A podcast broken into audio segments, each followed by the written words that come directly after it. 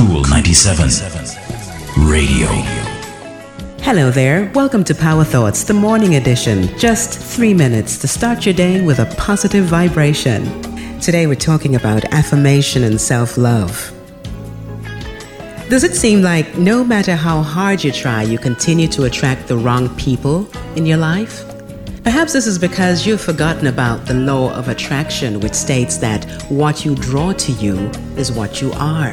We continue to ask life to send us the right person, the person who will make us happy or whole. Under this request is the belief that we are unhappy and not whole. In response, the universe brings us the person and situations to increase what we believe we are. See how it works? When we focus on what we lack, we receive more of it. When we speak about what we don't want, we create it. The only way to attract and maintain a divine relationship is to be a divine mate. You must be all the things that you seek in another person.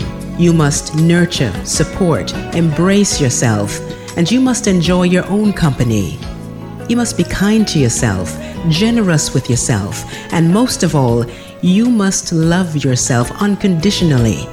Before you can attract that perfect somebody, you must believe that you are the perfect you.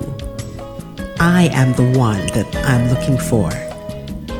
That's today's Power Thought, part of this month's 21 new readings from Iyanla Vanzant's bestseller, Faith in the Valley. I'm Rosman Brown. Talk to you next time.